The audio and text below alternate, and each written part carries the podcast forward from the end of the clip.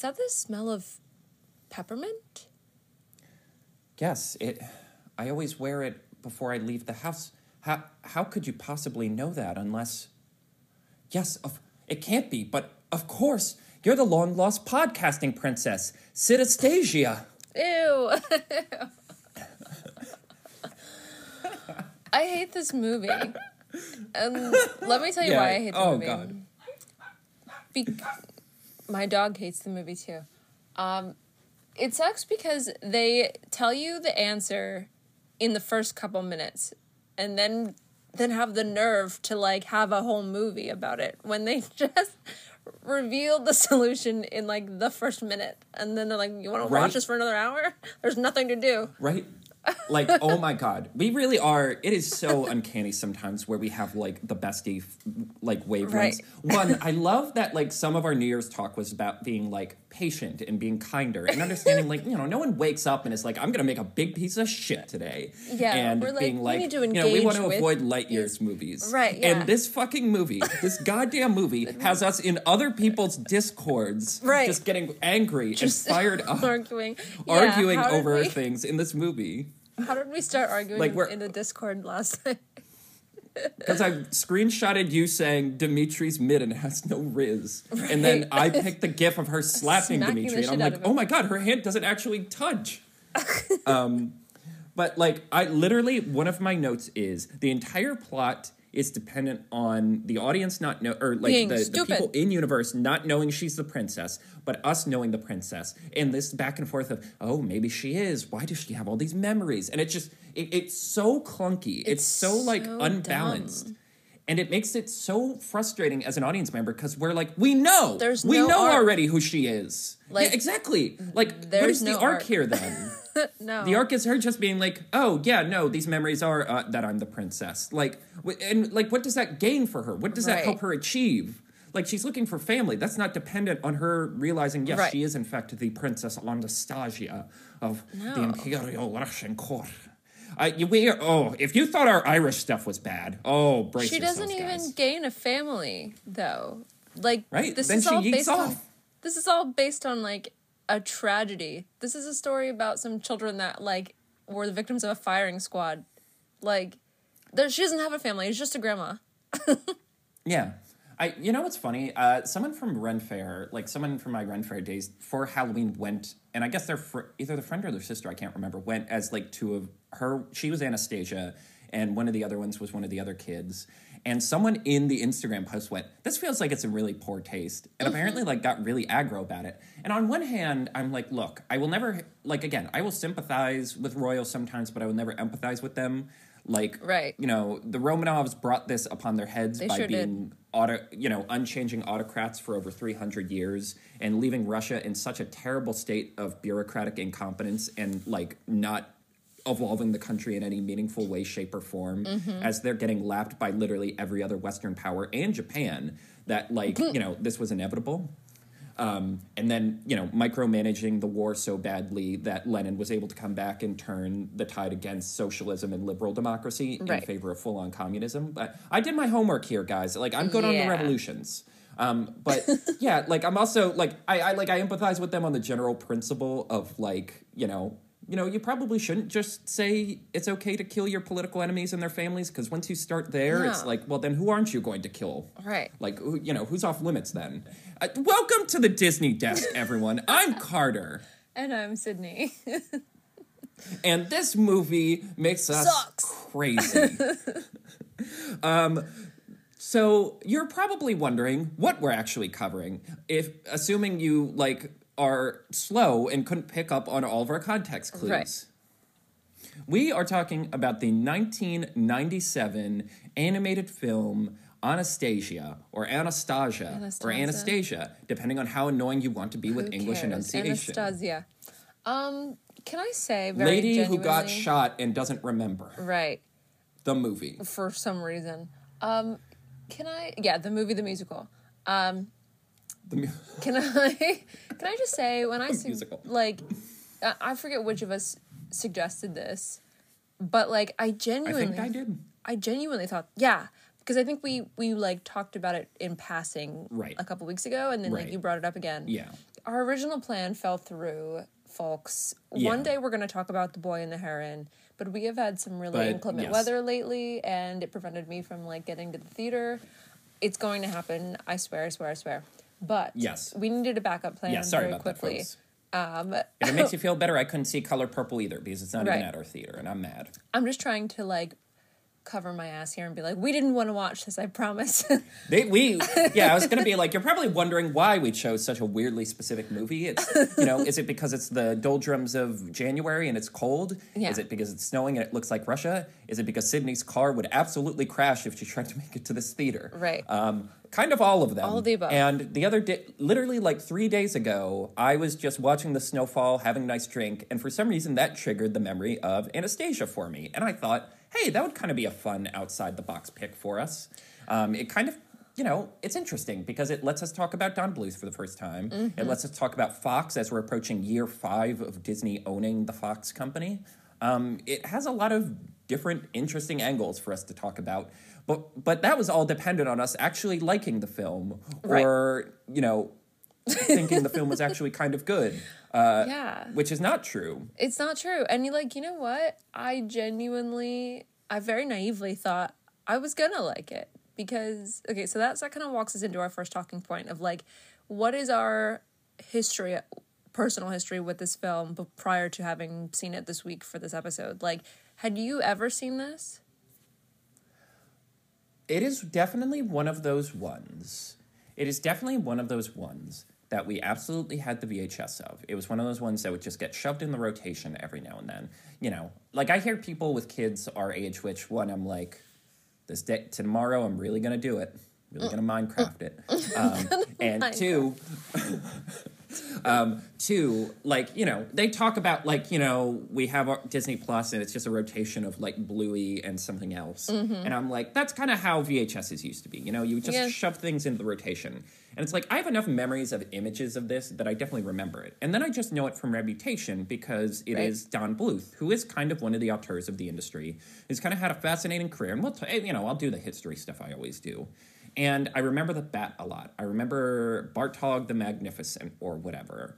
Um, and then I was very familiar because I did see the show on Broadway before it closed with the original cast. Um, one of the leads, it, like I actually know kind of through like other people. So I was like, I'm gonna check this out. And I think that kind of obfuscated my memories of my actual relationship with the animated film. So you've never like you're. Well, I, I, we were talking about your much less. familiarity with this. Yeah. So I was like I said, it at at distance glance, it looks like it could be Disney. It's like it's it's got beautiful design.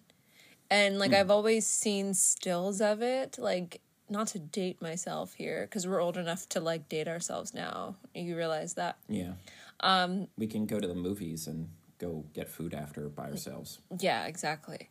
Um, we're old enough to like be like back in my day, but like back in my day on Tumblr, like these were like I remember like oh, that is old. right on Tumblr when there would be like collections of like magical look like you know those pages that were like oh princess stuff whatever like there were always these like enhanced photos or like stills from this movie um you know highlighting all of like the glittery parts and stuff like that like it looked beautiful um i had never seen it but like i was just familiar with it and I think I knew that it wasn't Disney, but like that it just was like a princess film that was not Disney. I I remember having friends who were like fans of it, but um, I certainly never like saw this movie.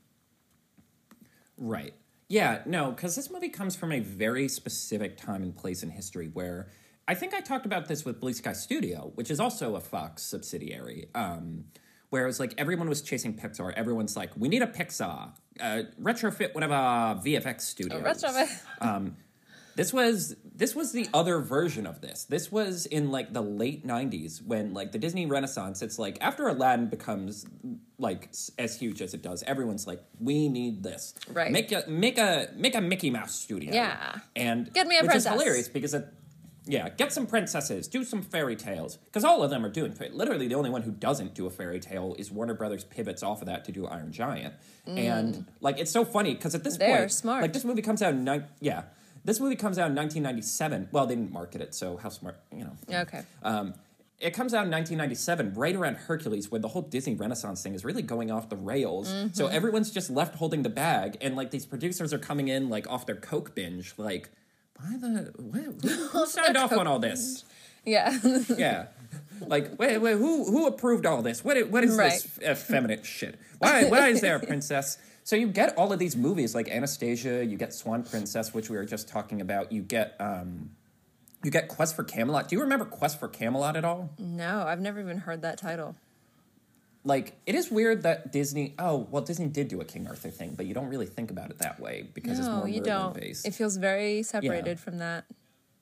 Right? Because it's just the origin story. It's not all of like the myth making of like you know Of the Gawain hero. and, and and Lancelot and whatnot. And yeah, him as a cool king. He's like a whiny little guy. Um, Right, he's a little boy. It's his birthday, probably. is Yeah. it his birthday in the movie? I don't know. Um, Probably. but yeah, it's like that whole era where these things like people just kind of like you know people who don't follow this shit as closely as us just chalk it all up to oh it's a Disney, it's a Yeah, Disney, obviously. or at least like yeah, or their brain just is like oh maybe that was like you know the B company like Goofy Right. movie or whatnot.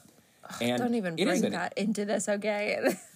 Right. How da- you know what? Shame on me. I'm Right. disgusted with myself. I will like self-flagellate on screen. yeah, You know, in Minecraft. I like I got yeah on Minecraft myself in penance. Uh, yes. But um, should I just cover like how this movie gets made?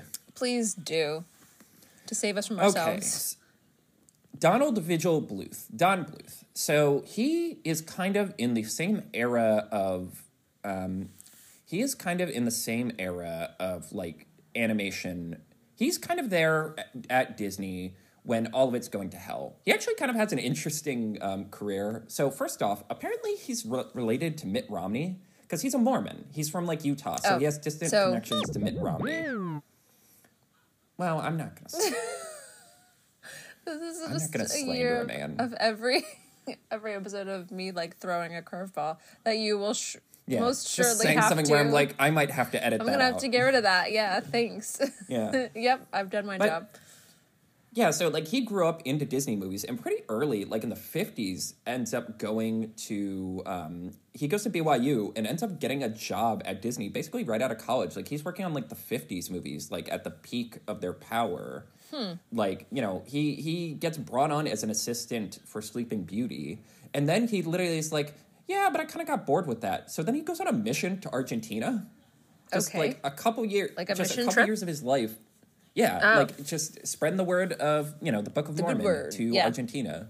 Yeah, so he's just like, ah, whatever. His literal quote is, "I left, I think, because I found it kind of boring. I didn't want to do it," and just goes off, fucks off for a little bit. Okay. and then goes home and decides, eh, why not go back into animation? So he's there during this like famous era, like we've talked about this era, like the Fox and the Hound, like post Walt's death like this tense era where like the old animators are getting pushed out by the new animators. Brad Bird's getting fired because he won't stop fighting with executives. John Lasseter's pivoting to new technology and getting ready to make Pixar. Musker and Clements are just kind of waiting for their opportunity to get to make anything they want and desperately like, will someone please let us make this Treasure Island in space movie? And they're like, no. You know, Tim Burton, yeah, no, no. Um, the angriest one, and then Tim Burton just kind of there, and they're like, "Here's money, make stuff, you'll figure it out." Like, could okay. you could you stop drawing the hound like it died? and yeah, and he ends up leaving during this time. He was like. Uh, his exact quote was, "It was all much different because Walt was gone. It was a committee running. It was a committee running the place. The pictures did not look very good.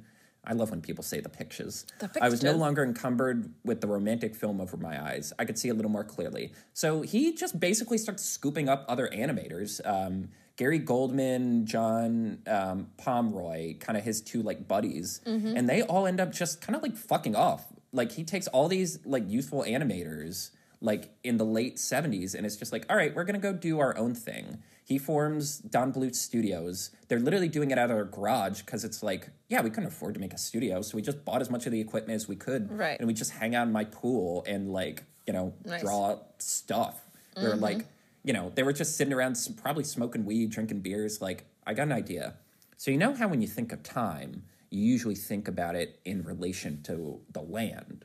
What if And here we are. we talked This about is the land crazy. before time? Yeah, hear me out. You're going to want to sit down. Everyone sit down. Get out of the pool and sit And down. they're like, man, lay off the weed. You've gone too far. See, I, I love him because he's always looked old, and I'm like, this is a guy who either's never touched weed in his life or is still touching weed. Yeah. I, I love that energy. But anyway, he makes Secret of NIMH, which is like kind of a financial dud, and it ha- like it comes out right when a strike is happening, but it's really really good. And then like you know he putzes around, does a lot of different animation. Famously, he did the video game Dragon's Lair. It was like an arcade game. Oh. Where it looks like an animated cartoon, and if you don't like, basically, it's like you pick a direction to go, and if you pick the wrong direction, you die, and it has this like elaborate cartoon death. Um, anyway, Spielberg like picks up, you know, is like, hey, you want to make some cartoons for me, kid? Um, so he does American Tail, which ends up becoming the basically the most financially successful non-Disney film to ever exist. Then he does Land Before Time, which is huge, critically acclaimed, and then things start to go off the rails a little bit for our friend uh, Donnie. Uh, Donnie he makes. All Dogs Go to Heaven. You know, you Oh, you yes. love a Wikipedia page where you just conveniently leave out ten years of a man's career when he's still Right. making things. They're like, don't worry Um, about it. So he makes all, yeah, he makes all dogs go to heaven. Uh, then it just, it's kind of just a stink fest for the '90s. Rock-a-Doodle, Thumbelina, a troll in Central Park, and the and Thumbelina, I remember. Yeah, that's the only one of these that has any staying power in my brain. One day we gotta do All Dogs Go to Heaven. Oh God, I don't know. See that one people actually like. It's just Yeah. kind of like ah, it feels like he's kind of losing his touch a little bit here. Like this one's a little loosier goosier, but still Mm-hmm. good. Yeah. Yeah, it's like the late Renaissance where it's like, Right. all right, are these perfect? No, but they got heart. That's what but they have a lot of heart. Yeah. But anyway, so Fox brings him in. They're like, "Hey, we'll sign a picture deal. You're gonna make, you know, you're gonna be our Walt. You're gonna make our movies." And their one stipulation was they wanted him to do a film based off something they already had, like some like a movie they'd already made or a book they'd already had the rights to. So for a little while, they're like working on The King and I or My Fair Lady. Again, it's very interesting because you can feel that influence in this movie. You can feel that mm-hmm. like 40s, 50s cinema, like you know gold sort of golden age musical energy. Mm. And then they end up picking up a 1956 film called Anastasia, which is loosely, loosely, loosely, loosely, and I cannot stress enough how loosely, Loosely. based off the story of Anna Anderson, who ends up getting admitted into a hospital in Right. like, you know, post, you know, The uh, like, 20s? like yeah, the 20s, claiming, and, you know, she ends up institutionalized, and she claims she's the long lost heir to Nicholas II's throne, Anastasia, um, which ends up creating this whole, like, melodramatic drama. Uh, like, you know, it becomes this, like, sort of fun myth. And they end up being like, hey, let's make a movie off of that. Let's make a movie off of that, but not about that, like at all. Right, but not about that even a little bit. I think my comment was how, despite not being about a colonized people, is this almost as tasteless it- and as offensive as Pocahontas? It really is. Like, and I- I think like my big biggest note from all of this is it feels like a movie.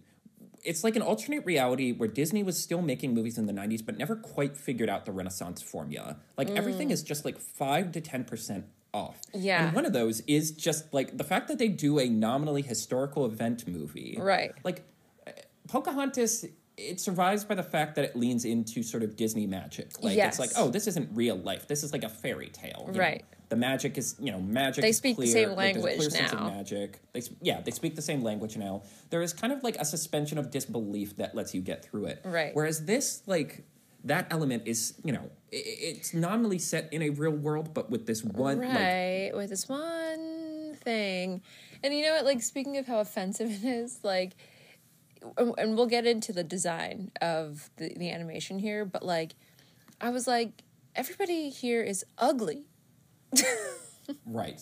It, it again. That's a part And of it feels like racist. right. It feels horrifically offensive Yeah. to the Russian people. Yeah. And like, which is funny because it doesn't go into the same stereo. It doesn't No. quite go into the same stereotypes as like Pocahontas, where it's like, well, of course the indigenous Americans do like do stuff with the wind yeah and talk to trees and plants. And obviously animals. what else are they gonna do It yeah doesn't do shit like there's no bit where they're just drinking vodka or like talking about potatoes. Like, Right. The most stereotypical line I think is like referencing dancing bears. But at the same time, I'm like, it just feels worse because it's so it's so cl- like so much more nominally a real world, and a part of that is the animation style that is this weird like. Again, I one thing Disney learned is you don't want to you don't want while they had like references for their motion, they would have like people come in and pretend to be the princesses. You have to like you have to simplify Mm-hmm. You have it. You to have be to cartoonize it a little bit. good at animating. Yeah, you have to animate. And Well, it's like this yeah. we're again, we're gonna we're jumping the gun here, but it's like what you said earlier about the slap not hitting. Like, you're right, it doesn't connect, and that is because this is the laziest like at, at some point you gotta call it laziness, right? Because it is just drawing over reference. Like it's so obviously all reference. It's all I I would kill to get like more behind the scenes stuff for this because unfortunately I couldn't really find a lot. Like I could only get like you know interviews and written pieces. I couldn't mm-hmm. get like visual reference because yeah, it's simultaneously like you can tell they're good animators on this, but you can also tell they do not have the resources to do a Disney level production, and they're trying to. And uh, they're- again, they're missing the mark. Again, like Beauty and the Beast is very cart. Like you know, it's sweeping and beautiful in its motions, but it's also mm-hmm. cartoony. It's not like too Yeah. hyper realistic. So No. you get this imperfect animation combined with like hyper accurate hyper motions. Yeah.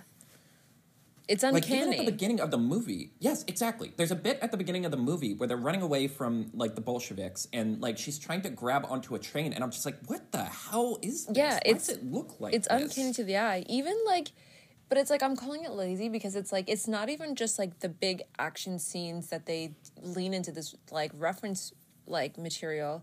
It's in like their conversations and like facial expressions. You can see Hmm. that like they just like the eye can just pick up.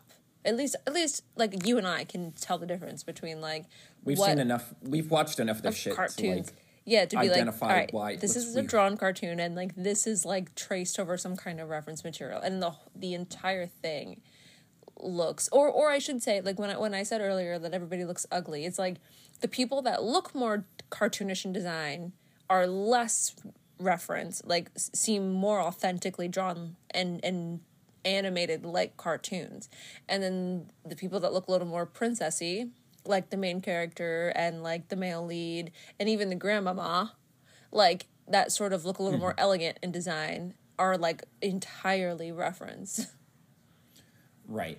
And even just like and one like again, it's like it's a combination of things, but it's also like the color palette on this movie and just like the character animation. Like it, it- like some of it is deliberately trying to invoke grossness. Like Rasputin is supposed to look gross. He's supposed to be like weird. Right. But even just like scenes where they're just walking around, I'm like the color palette is doing no favors for Yeah. any of these people. And when you combined it with like the hyper realistic motions on top of like also like also so much early digital like technology in this, like so much like Oh, clearly CGI. CGI. stuff. which Yeah, again that just just, becomes so out of place hard for the eye to take. yeah Again, I'm like, my God, guys, like you know, Beauty and the Beast came out like five years ago. Right. Like this this technology has been here. Where have you been? yeah Like, it looks way better than this at this point. Like Treasure Planet, like two years after this, looks better than this. Right. Like, and it's like I don't like know how you get it. Treasure planet sort of like y- uses the cgi a little more thoroughly like they use it Right. more consistently throughout in smaller ways where it's like this movie looks mostly flat and then something big will happen and suddenly it's you're looking at something 3d Right, right. And it's like, I guess I don't want to be mad at them for experimenting, but it was a bad experiment. weird. Like, again, one that's like, we want a Disney, but we're not willing to build We're the infrastructure and like the build up. Yeah. Like, you know, you spent a lot of money for this to be your first attempt, to be your canary in the coal mine for whether or not you could do this. Like, there's a reason why Disney had to make dozens upon dozens upon dozens of short films before they felt comfortable doing an entire feature length film. It's like, even in today's day and age, there's an infrastructure you have to build before you're able to do things on this level. Mm. And like I, that also uncanniness also comes to like the performances too because again it's so trying to invoke this like sort of golden age sort of like romantic light comedy like light musical comedy like it's so clearly trying to be like like there's a scene that's so like evocative of my fair lady where they're trying to like teach our Anya Yeah. to be Anastasia. It comes in the exact wrong place of the movie, and we'll talk about like why the music is so weird later. But dumb. like, yeah, but it's like it's like it- just doesn't feel right. Like that stuff doesn't really work with the animation, and it really doesn't work with these voice performances that are so '90s, that are so I like unable say, like- to invoke that specific era. Like This is again, say what you want about Disney, they're very good at yes. Say what you want about Disney, but they're very good at identifying like what time this like their Right. Mm-hmm. movies need to feel like and finding the exact right performers to hit that. Right. This is like this is the worst of stunt casting where it's like it doesn't fit anything Mm-hmm. and it just ends up pulling you out of the movie. Like I like Meg Ryan, I really do. I feel like she's Sure. like kind of an unfairly maligned actress in our like discourse. Mm-hmm. Like before we were yelling at like you know, before we were getting catty about like the Twilight franchise, she was like the like girl thing that people were supposed to hate. Yeah. Um, she was the Brie Larson for some reason. right. Right. But like, just again, the exact wrong energy for starry-eyed but a bit sassy prin- yeah, princess. Yeah. I, but again, it's like, you know, talking about the songs. Well, ugh, I just think about this movie and like everything that I hate comes to the front of my mind at once. Right. But like, I made so many notes for this, but the minute you start talking about like, one "Ugh." thing, it's attached to another thing. It's just this horrible, like it's like they try to build a house. And you realize one, yeah, it's a web where it's like you can't pull it one part without triggering Without- seven different things. right. Because I'm like, the, none of the music matters, again, when there is Mm-hmm. no arc. There's nothing to sing about and nothing to talk about. And that is why the songs suck so bad. There's nothing to talk about. Yeah, they're beautiful. Like, there's a lot of beautiful songs. Like, Once Upon a December and Journey to the Past are objectively beautiful Mm-hmm. songs that, like, would fit comfortably into whatever Disney version of this could Right. exist. But the problem is, like, yeah, you're doing it because My Fair Lady had music. You're doing it because King and I had music. You're not doing it because you want to do a musical. Right. And, like, the best example of that is the, if it, if she can do it, which is them like trying to get her to remember the history of the royal Hate that court, and it's like, why is this happening sixty to like seventy percent through the movie? This should have been the Right. beginning of the Right. story. Like at this point, it's too late for this. Or even journey into journey to the past. It's like Right. So this movie is structured so fucking awkwardly because it's like we have the flashback where we narrate like, oh, in Imperial Russia was this beautiful, happy place, and everyone was happy. Please don't look outside the palace walls. Please don't walk Right. around the streets. You know, and and that Rasputin, oh, that Rasputin, he used his magic to fuel the flames of like Rasputin. revolution. And don't don't don't talk to any of these people and ask why they're upset. Um, and and Right. You know, then we just cut ahead to Anya being like 10 years older and like she's supposed to go work at a fish market, but then she's like, I'm going to go here instead. And then she starts singing like her basically I Want song. And Yeah. it's like, we haven't known her long enough to like To appreciate care this. or understand Right. what this means to her. No. Like again, Be- but like, they the don't thing- even the tell reason- us what it means to her. Like they don't even fully, Right. d- with any depth, flesh out what it means to her. Right. It's it means something to us because we know she's actually the princess Yeah. and we want her to figure out that she's the princess. And Yeah. that's such an annoying place to be as an audience where you know too much. It's such a challenge to figure out how much. Yeah.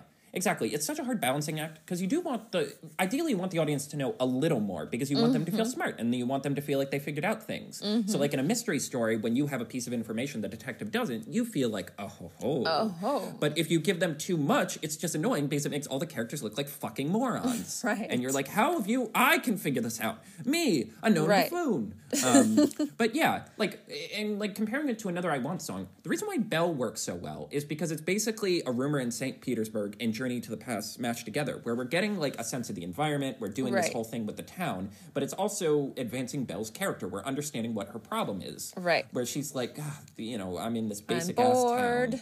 and everyone thinks I'm weird. Yeah. Yeah. People are mad that I But read. they tolerate me because I'm pretty. Yes. If I was slightly less pretty, they'd burn me as a witch. exactly. It's our best or worst episode. Yeah. It's our worst, but I love it. Uh, yeah, and it's every song is like that, where it's just like, well, this is a song that would exist in a Disney movie, but we don't know where to put it. So uh, here, right. Exactly. uh, there. That's like, fine. it's just- it wouldn't make a difference. Yeah. I- yeah, who fucking cares? We have a villain song because Disney song Disney movies are supposed to. Do we just get? Well, do you want to talk about other characters before we get to Rasputin? No. because that's the most interesting part of all of this. I like. Well, not the most interesting, but it's fascinating. I like how this movie inadvertently highlights like the fact that the Romanovs' fate was probably totally their own fault. I say that because like this guy has nothing to do in this movie. like He's the most afterthought villain to the point where she goes at the end of the movie when they confront each other. He she goes Rasputin. I'm like, have you guys met? Oh yeah, I guess you did. right it's like the the boss fight like that's that's the part of the movie for me like I, f- I felt like i was being more or less polite up until like we get to the third act and i'm like this is the stupidest movie i have ever seen like this is where i start like shaking my computer of like i hate this movie because this this fight scene just has no weight to it like Right. I'm literally are- like, what are the stakes? Who? How do you beat him? Where's this magic know. coming from? Like, how do you beat him, and why do you why do you beat him? Why is he a threat? Why are you fr- afraid of him? We have never met this person. Right. Like we talked about like eh, eh, like we talked about with the Marvels where it's like the fight is quick and punchy because again, the emotional arc is solved and now it's just about stopping a threat. And like this is the exact uh, like this is that gone wrong where I'm like what does this mean to you? What does fighting him specifically mean to you as a character? What connection do you have to this person other than he kind of got your family killed and tried to kill you? Like what what emotional Right. stake do you have in this battle? Especially And if since the you answer is can't don't. You confirm none. That he killed her family. Like, you don't know that. Right. You don't. You don't know shit. And yeah, you don't. again, like it had like it's so funny that the movie came out the same year as Hercules because it's a much worse problem than Hercules had. Like people complain about the fact that like Hades and Hercules don't meet till the end of the movie, and Mm. it's like, well, what's the conflict here? And it's like, no, this is a much worse version, Right. Because they kind of know each other but don't really connect. And again, it's so telling because they like, uh, by all accounts, went through a couple different ideas for like a villain. At one point, it was going to be uh, like it was going to be like a Soviet like general. At one point, there was Mm-hmm. at least an idea that it was going to be Bolsheviks, and then they're like, no, Rasputin because he's weird, like because he's just like because we already think of him as the bad guy, or like it. We we like, but we don't. If anything, we think of him as like some kind of like folk rock star. yeah folk celebrity kind of like Yeah. he's he's like the darling of your AP European history class because Right. he's weird and he died in an interesting and everybody way. knows that one song from Just Dance back in like the 20 exactly. yeah, that's a good one. everybody knows that. Um, yeah. Yeah, when in reality, and it's so funny because it's like, like it's so funny because he actively tried. It's so interesting because he actively tried to keep the Romanovs from dying because, like, at the end of the day, the breaking point was that they refused to leave the war, and that's Right. also what broke up the provisional government. Like, because like Nicholas abdicated, he gave up his power to the Duma as like a somewhat like loosey goosey political structure of like liberal Democrats, socialists, and other like interested parties. And like what killed them was they just refused to end the war. Like they refused to sign a treaty with Germany to end World War One. And like they literally had to fucking move the capital to Moscow because the Germans were getting too close. And Lenin basically won because he's like, I'll end the war. No questions asked. I'll take whatever deal. The Mm-hmm. Right. war will end. You guys will you will ha- you won't have to sacrifice for the war anymore. And that just turned the tide. Like Rasputin was a pacifist. That was a part of why everyone hated him because he was like, we shouldn't be in the war. He was there to like, talk of course to he doesn't women. Yes. And Um, like not really heal this little boy. Yeah. that he and just it's also funny because it's like people hated him because no one would admit that like the kid had hemophilia. Like Right, right. Basically, uh, so people who don't know who uh, should we explain? Okay, Yeah, Shortest version is Rasputin was like a Siberian like cleric. He like would travel the countryside, became like a celebrity because like the commoners really thought he was cool. Well, that's Yeah, how it started. The commoners thought he was cool, and then like he became this like symbol. To he got introduced to the royal court because they're like, we need to get back to our faith. We need to get back to our roots. Right. And then he meets the Romanovs. He quote unquote heals their son, Alexei. which in reality was he got him. Yeah, he got Alexei off uh, aspirin, which was thinning his blood, which made his hemophilia worse. Right. But here's the thing: the only people who knew he had hemophilia were his parents. So everyone's like, "This man must have like dark magic. That's his hold over the Romanovs." Right. When in reality, it's he a was just smarter no than more everybody else. aspirin, Yeah. and B, he you know he helped like Alexandra feel better, which calmed Yeah. the kid down. So like it fixed everything. He had Riz. and then Yeah, he had some level of riz, and like he wasn't a good guy in history. By all No, accounts, he was like a drunk and antagonistic, A and, like, womanizer. openly solicited court members. Yeah, Yeah. he took advantage of like people and like his followers, and Mm-hmm. like that stuff got masked because there was all more scandalous rumors about him of being an actual dark wizard who came back from the dead. Um, Right. About to make him the villain to, of this movie is insane on like seven levels. to yeah, like isn't the famous story about like uh them attempting to poison him and it didn't work and he ate an entire meal that was apparently totally filled with poison and then they had to just shoot him at point blank range and like drag him into the ocean or something like that. It, it basically there's like 12 different stories about he assassinate how he got Right. assassinated. When in reality it was like three jack, you know, three middling like military jackasses Right. deciding they had to kill this guy and not having the stomach to actually just do it. Right, so They kind of just fucked their way through it. right. Uh, So to make him the villain in this is one Stupid. weirdly ahistorical and also dumb because again it's like what does this mean? Like, you know, what connection does he have to any of this other than the fact like He doesn't.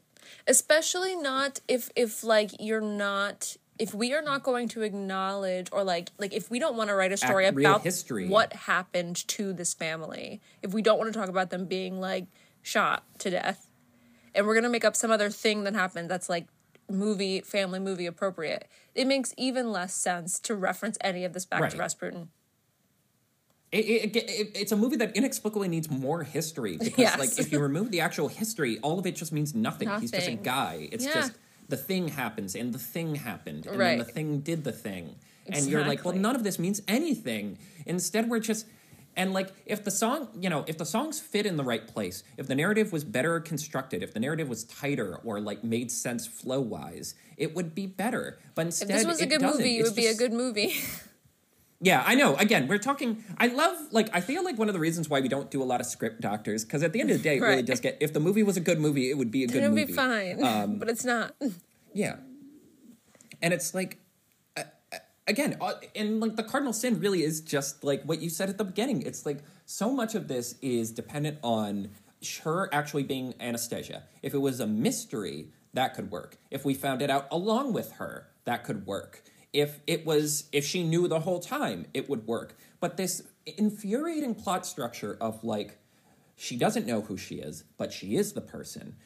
But these two, you know, her two con man friends don't. And they also won't Mm-hmm. tell her about the reward that just adds extra complication. Right. It's just layers upon layers upon layers of like, just bullshit. It's just, bu- like, it's just stuff that happens. It's like- like, I- is it just me or I feel like this only needs to be adjusted slightly. Like I actually like the con man thing. I kind of Right. I sort of like the angle of of like these two like not really caring one way or another whether or not she's royal, but just like having an opportunity to like cash in somehow. I, I think that works really well, but it's like, all right, something's gotta like something very slight just needs to shift here. Like this would be different if like she knew she she had no mem- memory loss and she always knew, but like nobody else believed her, or like and she just needed to get to Paris because she's like, if I can just talk to her, she'll understand. or the opposite of like the con men like because he, the Dimitri was there witnessed it and he remembers her mm-hmm. exactly what like if he knew but she still has amnesia and she doesn't ever believe it and she's like not like she's she's not even going for it like you know what I mean Yeah. That would but then work. you got to let her more in on the plot because the fact that they don't tell her about the reward money adds this layer of like, oh, all of this was so foolish and you tricked me. slap And that's just too, yeah, slap. Uh, just stupid. See, that's why it feels so evocative of live action because I'm like, that looks like a stage combat slap, but you don't Yeah, the quite way hit them and you up. like, yeah, you like have them like clap their um, thigh Yeah. to create the sound. Um, yeah, and it just it again, yeah, it literally is just jumble things around and you could kind of fix this. Yeah. Because the individual moments I don't hate. Like Right. even as much as we don't like Rasputin, his song is kind of a banger. Yeah, I don't and, mind it. like it's fun. Yeah, it's like kind of gross and I'm like, why are there bugs? Like he's not menacing enough. It's a little it's annoying because the song is menacing, but the animation isn't menacing. Like again, again, it's like the Disney thing of you really have to observe Disney to understand why it works. But it's like, you know, be prepared works because it's him like jumping around and it's like green and smoky and fiery and like we already know these hyenas are dangerous. Where I'm like, why are you dancing around bugs? Where are you? What is this? Yeah, what place? is this Who is this bat? I, Um, and are you a I- dead body? Like, are you a zombie? yeah, are you dead? Are you alive? What are we doing here? I do love his whole thing is like, I can't die. I have to kill her so I can die. Please. And I'm like, I agree. End this fucking movie.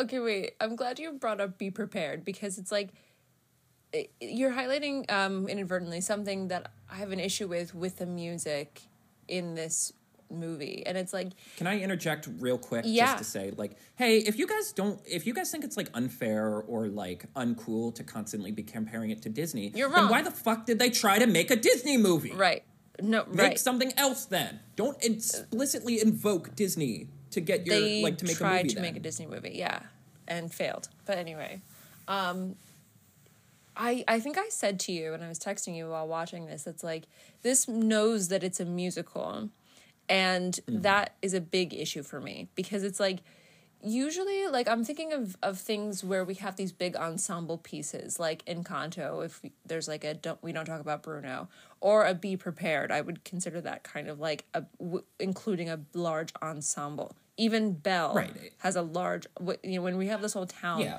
but it's That's like i noticed something so interesting with the way that you animate those that it's like it this sounds crazy but like it changes it changes changes the essence of a song like that depending on like how you draw the people and how like which direction the people are facing like none of the music in here feels like there are people that it's like oh they communicate through singing like they they are sure we know they're singing but like they're all just talking to one another like right. It feels that's a great point. It feels It- like they're all talking to us. Yes, they yes, every song feels like they are talking to the audience as if this was a staged musical.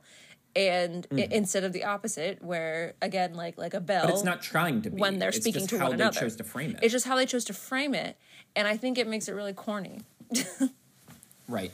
Right, because it's like you have to commit to doing that. Like you have to know that's how your songs again, because it's like they hadn't think out any of these songs. They just hired someone to write nice music. Right. Like they didn't think about like why you would use music in this situation or like how those songs would actually work in the context of all of this. Mm-hmm. And so yeah, all of it comes off as like, well, they're just talking to us. It's like, oh, it's time to have a song. Right. So here we go. yeah, and you're right. Like the best example, or like Frozen Heart is a good example because it's like, oh, they're literally just singing it as they work, and it's like, yeah, because you know, Mm-hmm. they're not literally singing; they're emotionally singing. Right. Yeah. I can't think of any other like I said, again, this is just something that like Disney knows how to do. I feel like anybody else would know how to do this. And that somehow they overthought and messed up. Well, I think they underthought it. That's the problem because it's Maybe. like Disney knows how to do it because they want to do it. Other people know how to do it because they commit to doing it. Every, so many of these parts just feel like they're here because they felt obligated to be. The only You couldn't just do a story about Anastasia. It had to be a magical fairy tale with music. Right. The only other song, like Disney song that like kind of sings to the audience might be Prince Ali. Right, but like, But they, even they that- established but those Genie rules that Genie can Can communicate kind with us. of yeah, right. Genie can Yeah. break the fourth wall. if you right if you establish a rule in universe then it works but like again there's no rules established here other than well we're trying to do kind of like a 1950s movie and those have show-stopping musical numbers so i guess we're just Yeah. Mm-hmm. doing a show-stopping musical number and we'll just animate it nicely because again the animate like journey or um once upon a december is a genuinely beautiful sequence i'm like if you could just this feels like it belongs in the disney vault like in terms of just like oh this is why you tell musical stories because you're dreaming of this previous life Right. and, but yeah, again, it's like, should I use this opportunity to talk about like the Broadway musical? Because I feel like Yeah. so many of the problems we're saying actually get fixed in the Broadway musical. Mm-hmm. So like, like pre-pandemic, like 2018-ish range, they end up adapting this to a Broadway or like a stage musical, a Broadway show. Um, and it actually changes a lot. Well, one, obviously they add a lot more songs. Like it's just by nature. Right. One, she's older. Like she's older when all of this happens, so the amnesia element makes like I don't know. The amnesia element is done a lot better because it's more like oh, she still kind of remembers things, but Yeah. doesn't hundred percent. She's let in on the scheme basically right away. Like in terms of like the element of like the reward. So there's Right. not that like tension between them. Like there's no secrets between all of them. They're just like, hey, it would benefit all of us if you pretend. Yeah, you kind of look like the princess. What if you pretend you're the princess? And even if we get caught, like, all right, well, we don't get the money, but we're out of Russia, and you're in Paris, which is where you wanted to be in the first place. Right. Um, obviously, and I think like I'm talking about so much about like the problem with this movie is it wants to be a magical like fairy tale Disney musical. Mm. There's no magic in this version. Like this version is completely like grounded in reality. Good. The idea is instead of a wizard, a wizard fucking with her life, the main enemy is this guy who a wizard fucked your life, kid. I don't know what to tell you. Um, like basically the main villain and this is one of the ideas they pitched for the animated movie is just like a soviet deputy who's like you know a bunch of scorned ladies who didn't pass the audition to become anastasia tell him like hey these guys are planning on getting out of the country and they're starting this whole rumor about anastasia and he starts investigating it and basically he's like yeah my dad was there when we executed them and i gotta finish the job i guess um, Oh. and in general like yeah the that's that's what i like That about feels it the idea that they're like yeah, right. There are themes and ideas here. The idea is like the protagonist and the antagonist are like two people who are left in the ruins of this empire who like directly were connected to it. Um, one, they, and like in terms of like maturing it and also like, she's the first one to appreciate that she might actually be Anastasia because they go on. You know, they don't like the train sequence is the only like action sequence. They cut out like the boat, which I do. God, that sequence is fucked up when you think about it. It's like, you know, fake versions of her parents being like, if you Minecraft yourself, you'll get to see us again. And If I'm like, okay, that's an idea, but it's a little too dark for this Minecraft. otherwise, like, if you Minecraft, if you Minecraft I meant to step away from the mic for that. sorry. Um, oh, sorry, future Carter. Um, but like, yeah, and that doesn't work because Rasputin is too like. He's too ineffectual a villain. Half ninety percent of the time, he's just stomping around like, "Dang it, dang it, dang it, dang it." Um, yeah. But anyway, so yeah, they go on the train. The idea is there's another like sort of scholarly intellectual trying to sneak out of the country. Off, you know, the secret police are moving around. They're like, "We're looking for this guy. Have you seen him?" And then you just hear a gunshot. She immediately starts having an incident of PTSD where she's like remembering like mm. what happened. Gunshots, Like again, yeah. they obviously they don't show it, but they allude to it enough, and it kind as close to as explicitly state what happened as you can. And she's like having a meltdown on this train, being like, "I told my brother it was going to be okay." Like, and then she goes like, "I what if I am her?" Because she's like, "I shouldn't be able to remember this." Yeah. and that just works so much better. It's also like the moving of the songs around. So like mm. once upon a De- we open with once upon a December, like you know, we she opens the music box pretty basically the minute she meets them, she's able to open the music box, which is what they're like, okay, we'll give you a chance because if you can do this, you can probably fake all the other stuff. And that leads right into if she can do it, which makes sense because it's like before they leave, they got to make sure their story's straight. Right. And then Journey to the Past is the Act One break, where she's literally about to see Paris for the first time. And then you get this big rear projection of Paris. And for me, I think that the element they add that works the best is so there is like the other countess who Vlad is like into.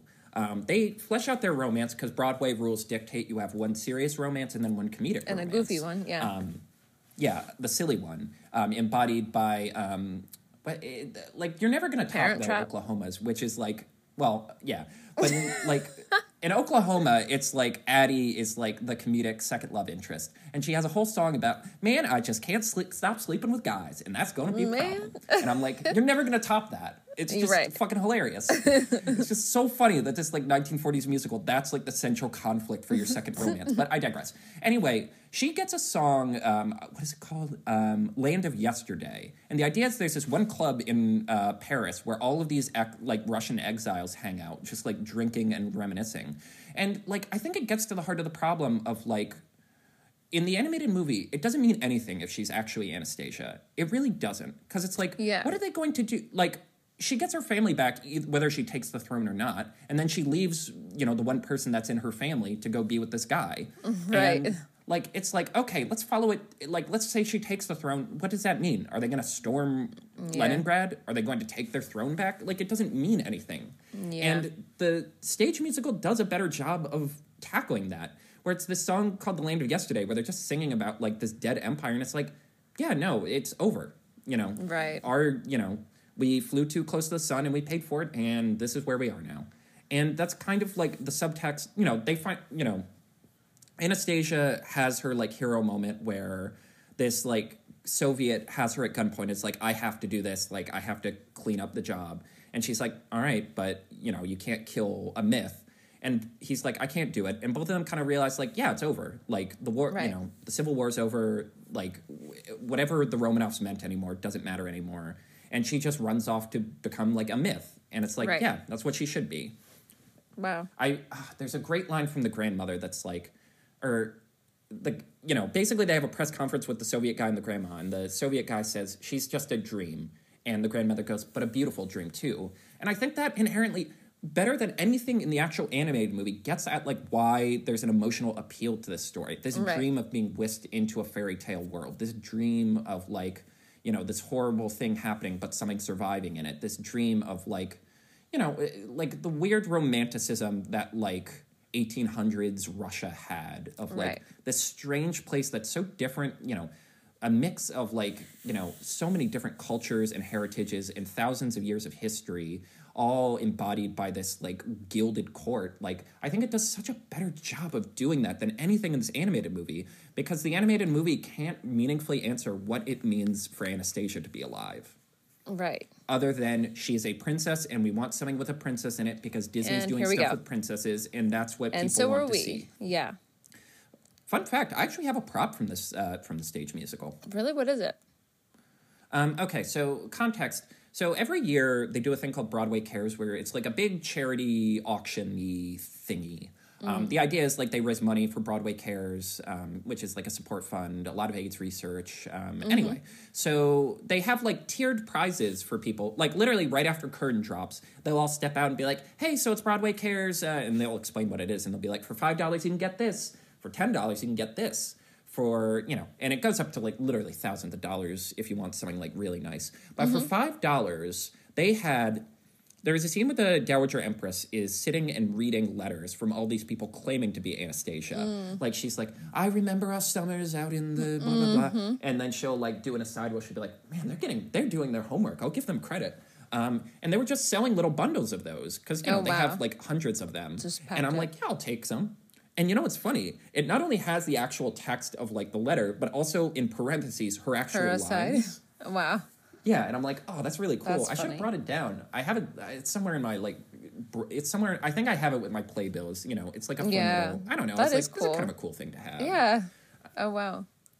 But yeah, it is so weird because I'm like, is is the Broadway version of it capital G great? Mm, Mm-hmm. No, not really. But is it better? Is it closer to Sounds what a like good it. version of this is? Yeah, I would say it's good. I would say like like it if has you were going to do a stakes.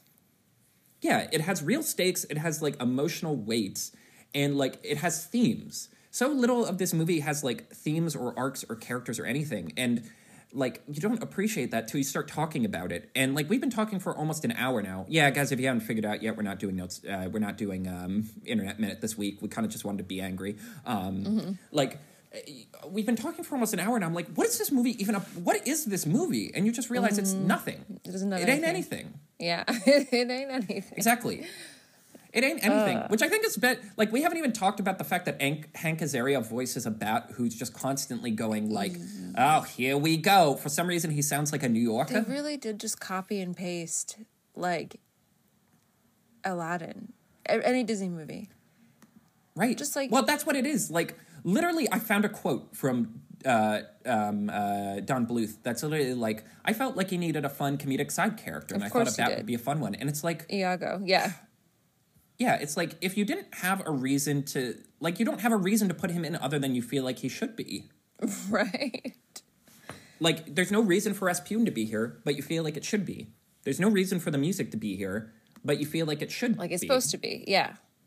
Right. And that is so much of this movie. Um like and I guess it just frustrates me because like people defend this movie. People get really like aggro if I suggest this movie isn't good, and I'm like, at the end of the day, it's not even the best animated musical from 1997, invoking golden age romantic comedies centered around a golden child from a golden place separated from her parents at birth with no memory Right. of her past, and a villain who has a grudge specifically against her dad. That was Hercules.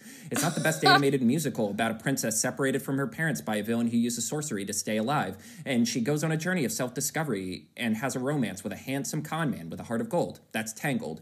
It's Yeah. not even the best animated musical about a red-headed spunky princess who has lost memories going on a journey of self-discovery with a commoner finding the family she's longed for but also there's snow everywhere because that's fucking frozen Right. guys Oh my god. when i said i was taking notes that was all of my notes yeah, and it's all there. Yeah.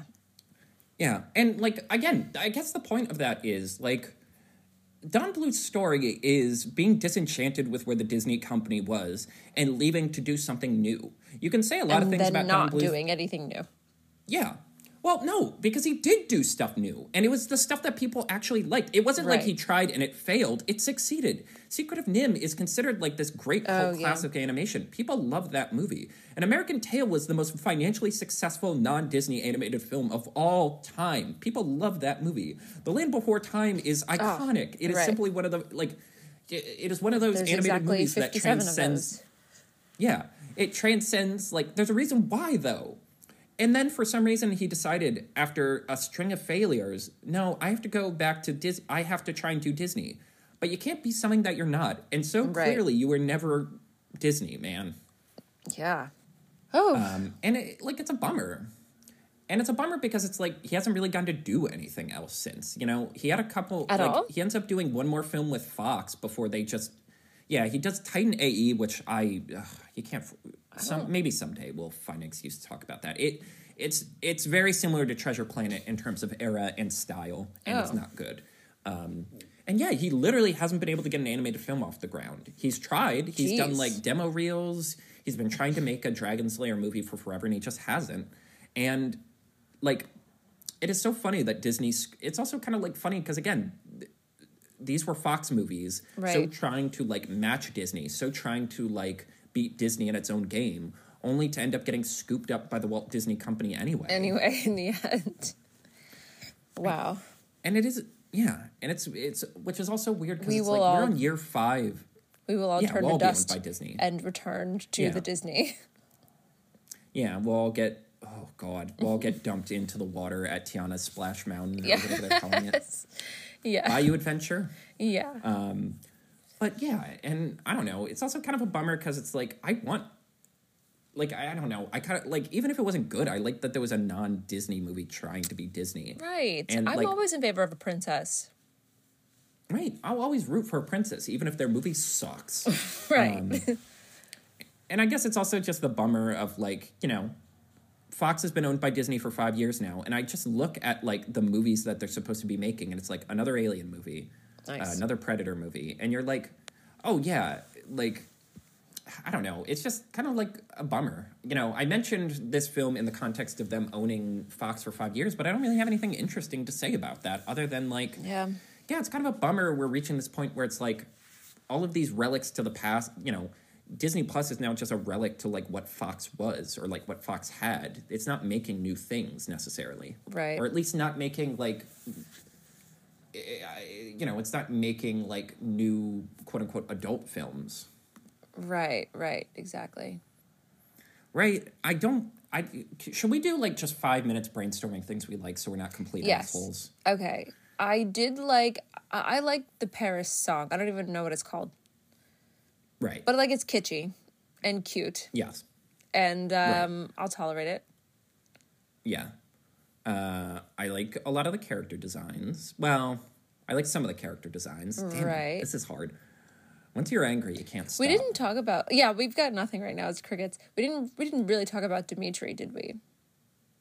I don't have anything nice to say about Dimitri. Exactly. And He's got reason, no riz. In my head, he's mid. He's he's mid, and he has no There's riz. no riz.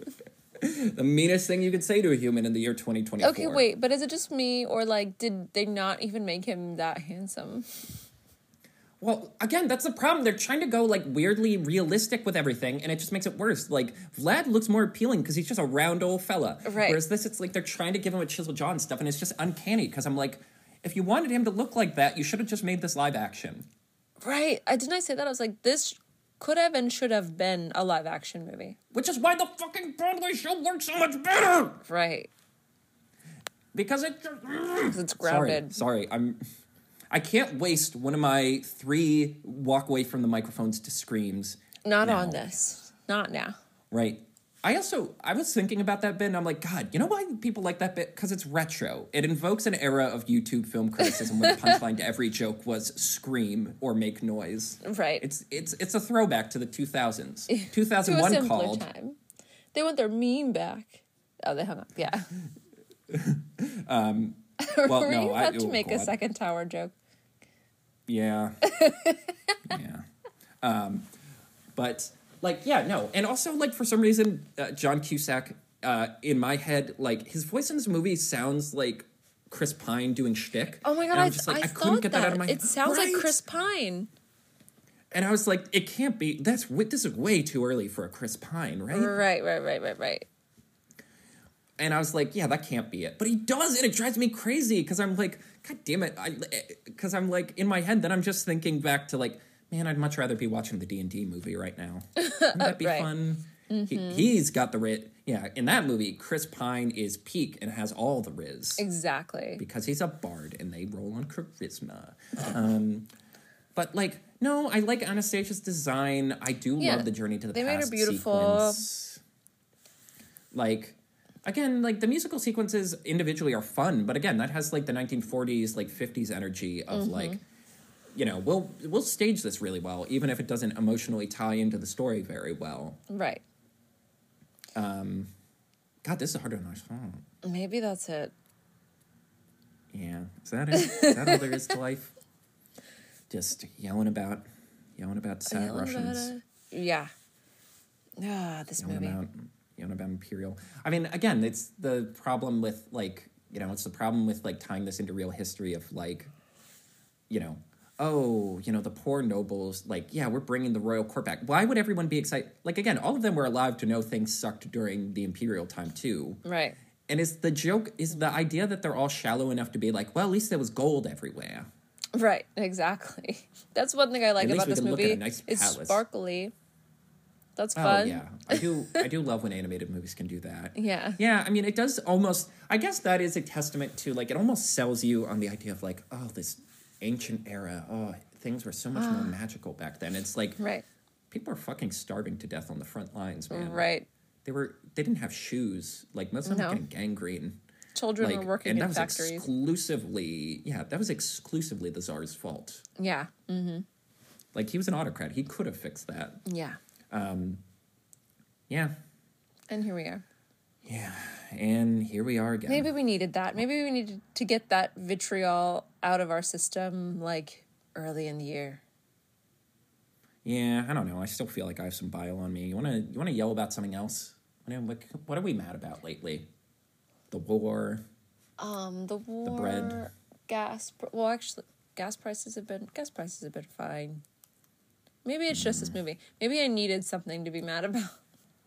Right? Maybe yeah, maybe I'm just hallucinating that everything's terrible right now. And actually things are super chill. Like the annoying neoliberals on Twitter are right and things are actually great. Yeah. Um oh, all right. Send give us home minute. before we go crazy. Or just give me a minute. just I, I I need a minute. All right, Carter, come on. End the, end the episode. and until we're oh fuck, I can't even think of any. I'm keeping this in the episode. People need to and know. until I usually clean this shit up. No. until we um are trying to steal money from an empress. Yeah. Until next time, we're back to a Dece- we're upon a December, and we're torturing an old lady with dreams of her dead family, who were all violently executed in a basement. I'm Carter. and I'm Sydney. Again, how how is Pocahontas Okay, only wait. slightly more problematic than this? I just remembered that was the part of the movie where I was like, fuck this movie. When he fucking kidnaps the Empress. that Right? I'm just like is the part where I'm like, I'm like in reality this this woman shit is like crying away because she's me. like it's my turn. right. like oh, you know, they're finishing it you're they're finishing the job. this No, is I'm he- going to die here. no, when he like hijacks a Model T Yes. and like tinkers down the road with the damn Empress, that's the part of the movie that I'm like, oh, I quit. This sucks. This is bad. I yeah right because I'm like again it's this fucking plot cul-de-sac of like you betrayed me, and then he's like I gotta make this right Right. and like I kind of like the idea that she vaguely remembers the trapdoor and he goes oh my fucking god no Oh. one el- like no one yeah would know that's kind of good. But it's like that needs to be a core thing. That Right. can't be like a, at the eleventh hour, and then we go on the stupid fucking cul-de-sac of like, "Oh, I'm mad at you," and he, Right. she and he's like, "I gotta make it up to her." What are these voices? And then, I gotta and make then, it up to and, her. And then like we finally have the moment where they actually meet, and then it's like, "Oh, I'm not accepting the reward money," and then she's like, "Okay," and Oh my gosh. I think this movie needs to be guys. about Dimitri. right, like I. Well, because it, it doesn't even feel like it has an audience POV. Nominally, it's Anastasia, but it doesn't really feel like it. No, it doesn't at all. Oh God, here we go. right? You either needed to make it she is she you either had to make her the main character and you never know if she's actually the princess, or Mm-hmm. you needed it to make it about him, a commoner turned con man who ends up finding the princess. You had to pick a lane. It couldn't just They be let's have scenes. Yes, that's what they did. But until we're talking about something that doesn't cause me to have my head in my hands for at least the last five minutes of this episode, I'm Carter. And I'm Sydney. Have a magical day. Thanks for listening. The Disney Desk is brought to you by Carter and Sydney. Follow us on Twitter at Disney Desk for the latest updates about the show. Want more of the most magical podcast on earth? The Disney Desk is now on Patreon. For exclusive weekly bonus content from us, go to patreon.com slash disneydesk and become a patron for as little as $3 a month. Thank you.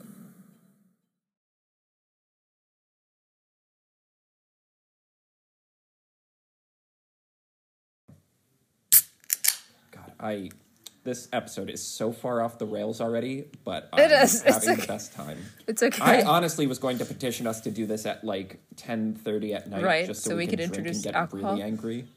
that's a mistake. get like violently angry. we didn't learn our No, lesson with uh, the Lorax.